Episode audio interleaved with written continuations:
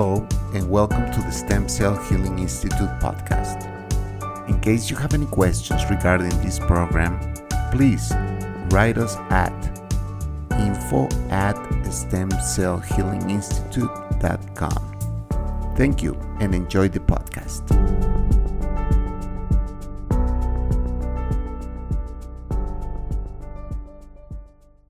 Hello and welcome back to the Stem Cell Healing Institute podcast. We are here once again with Dr. Zahra Figueredo. How are you, doctor? I'm very well, Louise. Thank you so much for having me. How are you?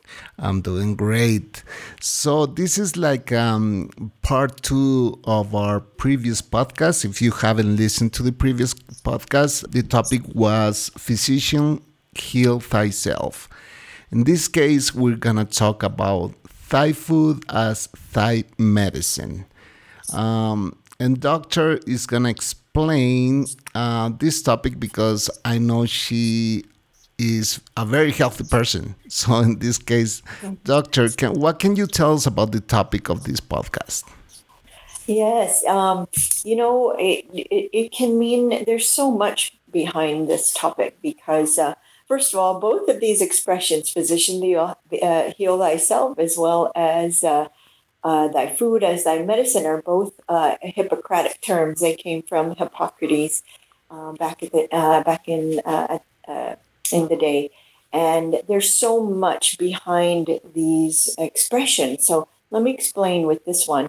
Um, you know, we it's so easy for us, especially in, in North America, for us to go uh, it's such a pharmaceutical environment where we have a headache and our first instinct is to go get a, a pill, uh, whether it's aspirin or Tylenol or uh, whatever it might be, acetaminophen, ibuprofen. So our first instinct is take a pill for instant relief. And we don't stop to think that what are we actually doing? We are we have a headache, which is the symptom, and we're trying to ameliorate the symptom with something and we don't really stop to think, hey, why do I have this headache? Or what's causing this headache? What's the root cause of this headache?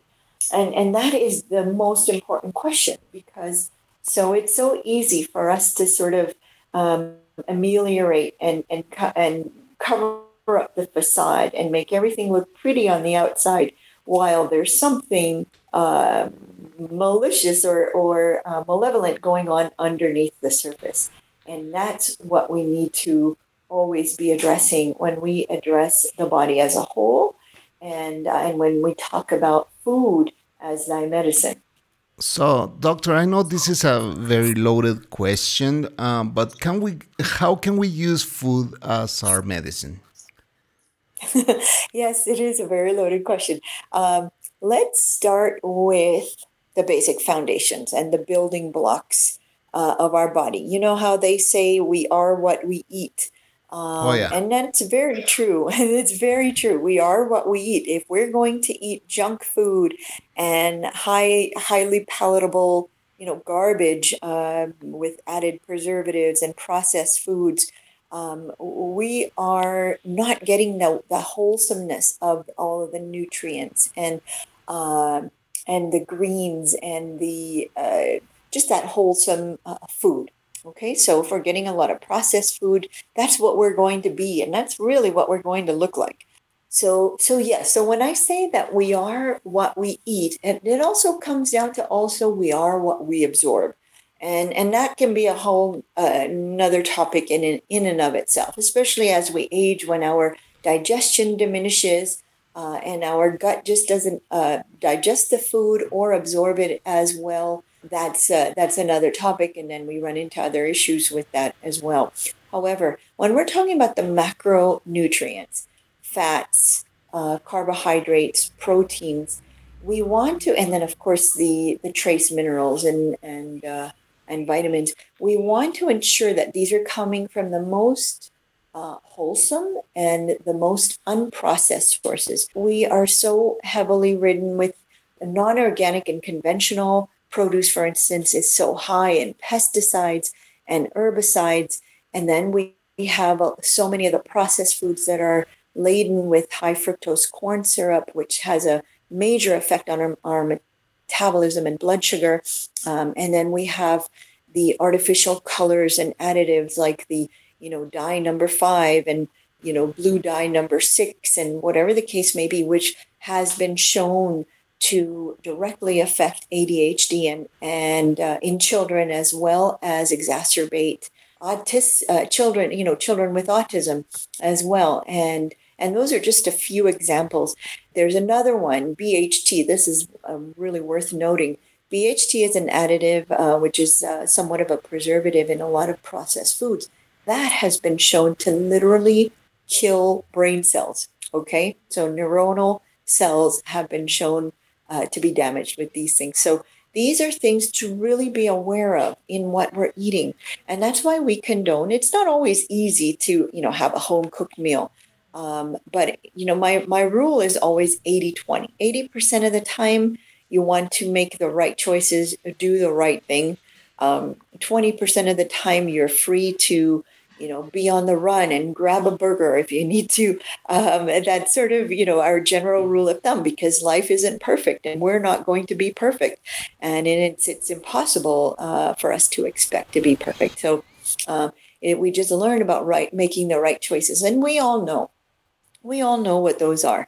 Um, you know, it, as we age, you know, I talk about aging a lot because I do have a lot of older patients and we have to focus on protein. So, really good, that would be number one. It's really good quality uh, proteins, clean, grass fed. Uh, I'm not uh, averse to, to animal products. You know, we talk about clean, clean proteins, and then we talk of course, the green leafies, those are the number one uh, choice with olive oil and a little bit of acid to uh, enhance absorption. And then we have our our good fats, which are so essential. And those are olive oil, olives, whole olives, which are, are so important because they do contain components um, and polyphenols that the olive oil itself doesn't have uh, in many cases. And then, and of course, cold press first pass is so important, extra virgin. Uh, and then avocados and uh, walnuts, pecans, macadamia nuts, which all which have you know omega threes and omega sevens and a little bit of omega six. We we try to sort of minimize our omega sixes because they can be more inflammatory. Uh, and in in our um, North American lifestyle, we tend to get a lot of omega 6. So we want to concentrate on the omega 3s, omega 7s, uh, and omega 9s, which are like the olives and the olive oil. And then, uh, last but not least, uh, uh, actually, I forgot another category that I like to call fiber, which is so important again in the trifecta of muscle gain and, and fat loss and um, maintenance and energy is the trifecta of the protein, good fats, and fibers. So things like flax seeds, inulin, um, uh, chia seeds, and uh, uh, basil seeds, and and we can get into the topic of lectins, but uh, I'm not too too concerned with that as if we have a balanced lifestyle. Then um, the carbohydrates, of course, and I'm not against carbohydrates at all. Uh, however, I do feel that that would be sort of last on the list, but with um, and and the right carbohydrates. So that would be brown rice, quinoa, sweet potatoes, oatmeal, uh, amaranth, things like that, and uh, you know, staying away from the uh, the whites. We we always say the white sugar, the white potatoes, white flour, white bread, things like that. So that's sort of um, everything in a nutshell. I know that this is sort of just a, we're just sort of scratching the surface of this, but really important to keep these things in mind when we are building our plate, uh, for instance. And um, and then a lot of water, tons of water. Water is our our life source, and so I always uh, reiterate water and lemon water is is very very effective in sort of controlling appetite as well as blood sugar to a certain degree, and it's very cleansing for the liver. Uh, as and well. Also, and it, also, if you don't like water itself, you can add uh, some lime into that, it. Yeah, that's right. That's right, and it helps uh, uh, the secretion of bile. So that's how it literally can be detoxifying as well. Doctor, you mentioned something very important: um, the 80-20 factor. um, mm-hmm. because that's actually how um, I go in my life. Um, my wife loves, she loves young food, and and I totally hate it. Um, but I do like it once in a while. But I, I, I try to run my diet without 80 20, like you mentioned it is very important to add exercise to this uh, because it's not about starving or having a little treat once in a while, right? It's it's also right. about uh, lifestyle, like you mentioned in our previous podcast. That's right. Yes, uh, Luis, thank you for mentioning that. Yes, exercise is is so important. Just moving. Uh, you know, if if people don't have an exercise routine per se, just getting up and moving every 20 minutes, 30 minutes, uh, they're at their desk. I always tell my patients, you know, after 20 minutes, just get up and take a stroll around the office for a couple of minutes, um, especially after eating. Um, that will um, offset the blood sugar or any carbohydrate uh, insulin spike that we might have. You know, just walking around after a meal for 10 minutes, even if it's just around the office or the house, can help so much. So, literally, just moving uh, without having to be have a structured workout routine. So, thank you for bringing that up. That is so so so huge, so important, and and maintenance of muscle. Right when we're using, we're not losing, and so. Um, that is that is so important in metabolism and strength and, and anti-aging because as we age we we lose uh, every every decade after the age of 30 after every year of our life we can lose up to a percentage uh, muscle and up to 2% after the age of 40 so it's so important that we're maintaining our muscle our strength our energy. It, it translates into energy and then yes and as you mentioned the 80-20 rule and and that's so important too louise as you as you as you touched on because you know life is short and if you love your you know hamburger go out and have your fast food burger whatever it might be your your snickers bar go out and have your snickers bar um, do it in the right way know your limits and um, and then make the right choices the rest of the time and uh, and I always say that to my my patients that life is short. You have to enjoy the things that you love, and and there's nothing wrong with that as long as we have balance. So I know most of your patients come uh, from up north, from United States and Canada. But um, how how different is the diet up there than down here in this part of the world? You know, that is a, a very interesting question, Louise, because, you know, I, I touch on that a lot here. Um, here in, in, in Central America, we see uh, a lot of tortilla and corn and white flour, uh, the breads, uh, the sugars. So it's a really high starch, high carbohydrate diet. And that's because of the socioeconomic situation in, in Guatemala and in and in I think Central America as a whole. And so you you see a lot of it's interesting because you see a lot of obese obesity. However, they are malnourished. So there's malnourishment with obesity. So we don't see a, a lot of starvation. Um, we see more of the wrong type of food being eaten, and it's only because it's not available to the socioeconomic uh, in the socioeconomic environment. So we see a lot of the you know the cheaper commodities, white breads, white flour, sugar, uh, corn. Corn is a huge one here. Uh, especially because it is a big staple of the Latin American diet. We have tortillas, we have tamales, tortrix, those kinds of things, which are which are really rampant in the in the diet here. And so it's interesting to note, to make that note that it, there's a difference between malnourishment versus malnutrition. Here we would say there's more of a, or an under, uh, undernourished. There's more of a malnourished here uh, because the calories are there, but they're uh, not nutrient dense calories. And then in North America, uh, we see a very similar situation as well, different types of foods a very similar type of situation where we, if we have pockets of you know poverty, uh, we see many times that it's malnourished versus undernourished because they're just eating uh, they're getting the foods, they're just the wrong foods and just very low nutrient dense foods, high calorie. A lot of preservatives. Yes, and a lot of preservatives. Yeah. So those cheaper foods are, uh, yes, calorie dense, low nutrient, and a lot of preservatives. There's not a perfect world, but we have to stay healthy by what we eat. So, doctor, can you give us an example of a healthy diet with whatever it's available in my fridge? Being healthy and have a, uh, a healthy diet is sometimes expensive.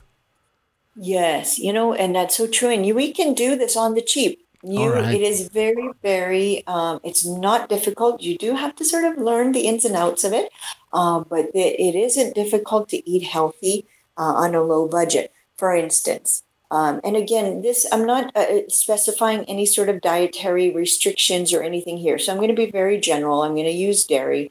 I'm going to use eggs, uh, which we don't do with every patient, uh, but in this case, I will, just because I don't want to. It, that's a different topic altogether. So, for instance, a breakfast, a really low budget, super healthy breakfast, can be a couple of eggs cooked in coconut oil or ghee, uh, or even olive oil at a low temperature uh, with spinach and some veggies with some avocado on the side. If you're not afraid of carbohydrates, we can add a um, a little bit of either sweet potato or even a whole grain toast. Okay, so that's a really low cost, very healthy meal. And you have, we're hitting the veggies, uh, the green leafies, we're hitting the protein with the eggs, uh, we're hitting some carbohydrates, we're hitting the good fats with some avocado, okay, and the oils. There's there's a breakfast. Another uh, option of breakfast might be Greek yogurt with nuts and seeds and berries, um, and then uh, and ensuring that you have enough of the nuts and seeds and uh, to get the good amount of fats. You have Greek yogurt with protein. You've got the berries, which are low sugar uh, and really high in antioxidants and flavonoids. Also, uh, supplement that with maybe even another piece of toast with nut butter, and you'd be great, good to go. Or a or a nice muffin, a healthy uh, multigrain uh, fruit and seed muffin. And then you have lunch. So lunch can be a really hearty lentil uh, lentil soup with vegetables and even uh, fortified with some chicken if you, you prefer some some meat in there, uh, and with a nice salad with olive oil avocados. Again, you've got all of your you've got your carbohydrates from the lentils, you've got your veggies, which can contain kale, carrots, spinach in, in the soup. Maybe you have some curry powder in there uh, to add the spices and turmeric. And then you've got your salad and your green leafies with some olive oil as well as avocado, perhaps, and maybe even some more uh, nuts or seeds sprinkled on top of your salad. And you've got a great, good fat um, high protein meal. And then and then for dinner, Louise, we can you know let's let's talk about a typical North American meal like uh, a grilled protein. Um, you know that can be a grass fed. Uh, we want to we want sources as clean as possible, organic uh, as possible, as much as possible. It's not you know it's not uh, uh, it's not inexpensive, but if you can't find it, you know we make do but uh, you know a nice uh, grilled uh, some kind of a grilled protein uh, even grilled tofu you can do if you're vegetarian. And then you have your steamed vegetables with a sprinkle of either some butter or ghee or an olive oil. And then you have a, a good uh, wholesome whole grain carbohydrate like a, a brown rice or a quinoa or wild rice or sweet potato which is excellent so nutrient dense. And these are all, all really nutrient dense foods. Um, the, the proteins, for instance, if you have a clean grass fed uh, meat or chicken uh, or wild fish, you have the great fats, the conjugated linolenic acids from the grass fed. You have pesticide free, uh, just so many, uh, so many uh, nutrients. And then, um, and everything is, is uh, perhaps, again, fortified with some uh, seeds and, and nuts and avocado to get a little extra good fat. And and there you go. You're you're set. And you know, spices, in, anti-inflammatory foods are so important, and that's where those are the green leafy vegetables, uh, the low sugar, low insulin spike, low glycemic index foods are also considered anti-inflammatory. Berries, high antioxidant foods such as those, and then um, olives and olive oil, the uh, omega 3s such as walnuts, uh, the oils in walnuts, and macadamia nuts, which have omega 7 uh, and then uh, all of those types of spices, turmeric, cinnamon, uh, all of the curries, the Ayurvedic herbs, the garam masalas, uh, those types of things are so, so, so uh, important and very effective in healing quantities. I mean, qualities. I mean, we we use turmeric for so many things, and in the right way, it is uh, again food as thy medicine. So it's it's pretty incredible uh, what we can accomplish with the right uh, the right foods in our diet. And this sounds like all, all the food that you have mentioned sounds like it will give you a lot of energy, right? You know, if you're if we're controlling blood sugar and insulin, which is so important, um, thank you for that, Louise. And it's so true that when we're controlling blood sugar and insulin, uh, they don't always go hand in hand because our blood sugar after we eat our blood sugar can it can go up for a bit and then go down uh, but our insulin can still say stay high for for a little bit so um, and that's where we get those lulls in energy. Sometimes we have lunch and we feel like we just want to take a nap. So that's been really important and that's where fiber comes in that trifecta that i mentioned protein fiber and fat. If you start with those with each meal um, you will almost almost always have a really nice sustained uh, level of energy without having that drop in energy in the middle of the afternoon, for instance. And another point that you you brought up that uh, that, that I'm really happy about is that we want to allow a, about at least three hours between each meal without snacking. And what this allows is for our blood sugar to come down as well as enough time for the insulin to come down so that that little trough in the insulin and blood sugar allows our body to be ready for the next meal uh, without having an insulin spike. And um, it helps with fat loss because in that time we literally have the ability to tap into fat for energy okay? And so it's it's that's something i tell my patients all the time. Eliminate snacking and try to keep at least a three hour window without eating between meals. That allows me to touch on another topic is it's it's not only what we're eating, but how we're eating it. And so this is again another topic altogether, but how and when we're eating. And that could include intermittent fasting. It can include a, a ketogenic diet. It can include a combination of both uh, to get the best, most um, therapeutic effects. You know, and that's something that we can we can talk about perhaps in another podcast. Doctor, and how about coffee? Because I know uh, I'm a coffee addict, so but I do I, I I try not to take that much because I used to have like maybe six cups of coffee per day, and that was a lot. Oh, and I reduced to two cups of coffee, one in the morning, one in the afternoon. Is coffee good for you? You know what? Thank you for asking that because I am not against coffee at all. I think coffee has its wonderful place.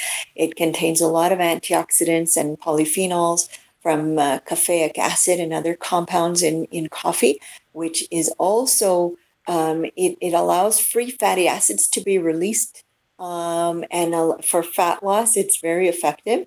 So uh, for people that are working out and you know looking to reduce body fat, it is it is very good, and it's really high in in uh, antioxidants as well. So what I do, you know, like to promote is not having coffee first thing in the morning. Uh, maybe a little bit after you've uh, awakened, just to not get that surge in cortisol, so that you have the drop uh, because that can affect our adrenal glands. And uh, Andrew, Dr. Andrew Huberman condones, you know, a couple of hours after waking up having coffee. I, I agree with that. Sometimes we can have it a little bit sooner rather than that two hour window, but not having it first thing is very effective in uh, getting the benefits without taxing our adrenal glands. And so, yes, coffee has caffeine has also been shown to be beneficial for our liver and our kidney and um, and other organs, cognitive response, um, alertness, of course, uh, fat loss combined combined with theanine, we found really good calming effects in in even children, and so there are a lot of benefits to coffee. The only um, um, uh, addition that I would say is that if we have issues sleeping, I would not recommend coffee after two in the afternoon. In fact, I would stop it by 12. Um, if you have uh, issues with sleep, but uh, 12 in the afternoon. But if you don't have issues with sleep, I would still would recommend um, finishing any sort of caffeinated beverages by two o'clock in the afternoon. Also, to avoid any issues with sleep, eliminating liquids about two hours before bed. You know, and, and that also reminds me to mention that I always condone a window of three hours um, uh, before bed of your last meal. So you eat and then you are not going to bed within three hours of that time. And that again allows for blood sugar and insulin to uh, to balance so that you're not storing uh, the food that you've eaten as fat and uh, it's being utilized as well as um, it helps with uh, a more deeper, uh, concentrated, better quality sleep. Wow, that's a lot of information you have given us. but I'm gonna pass on this to my wife so we can eat healthier. Um, well, I don't know, doctor, if you want to add something else to this podcast because you've been very informative. Yes, and I know I know I've touched on, on a lot of topics, and uh, we could uh, we will definitely expand more on uh, on follow up uh, future podcasts. So if there are any specific questions, uh, I am happy to entertain those. And Louise, I know you have all of the information for our listeners. Yeah, that's right, Doctor. By the end of this podcast, you will find all the information how to contact Dr. Figueredo. And she will get your email directly to her inbox. So ask the questions, please. We want to hear from you. And thank you for listening to this podcast. Uh, you may find us also on YouTube. There are plenty of videos on YouTube that you can uh, go and watch. So, Doctor, I appreciate your time and I wish you a wonderful afternoon. Thank you so much, Louise. You do the same. You have a lovely afternoon. Okay, you take care. Bye bye. Thanks.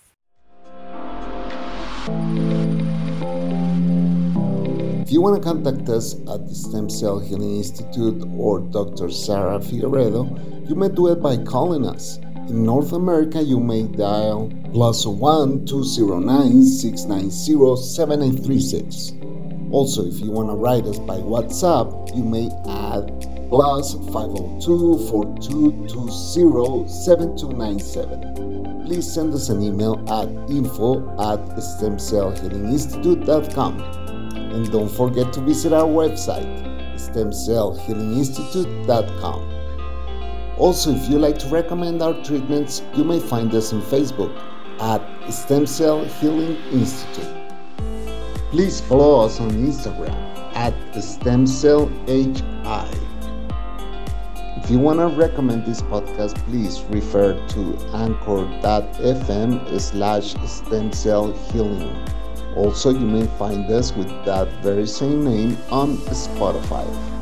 If you want to watch our videos, please go to Dr. Zahra Figueredo, that is on YouTube. Thank you.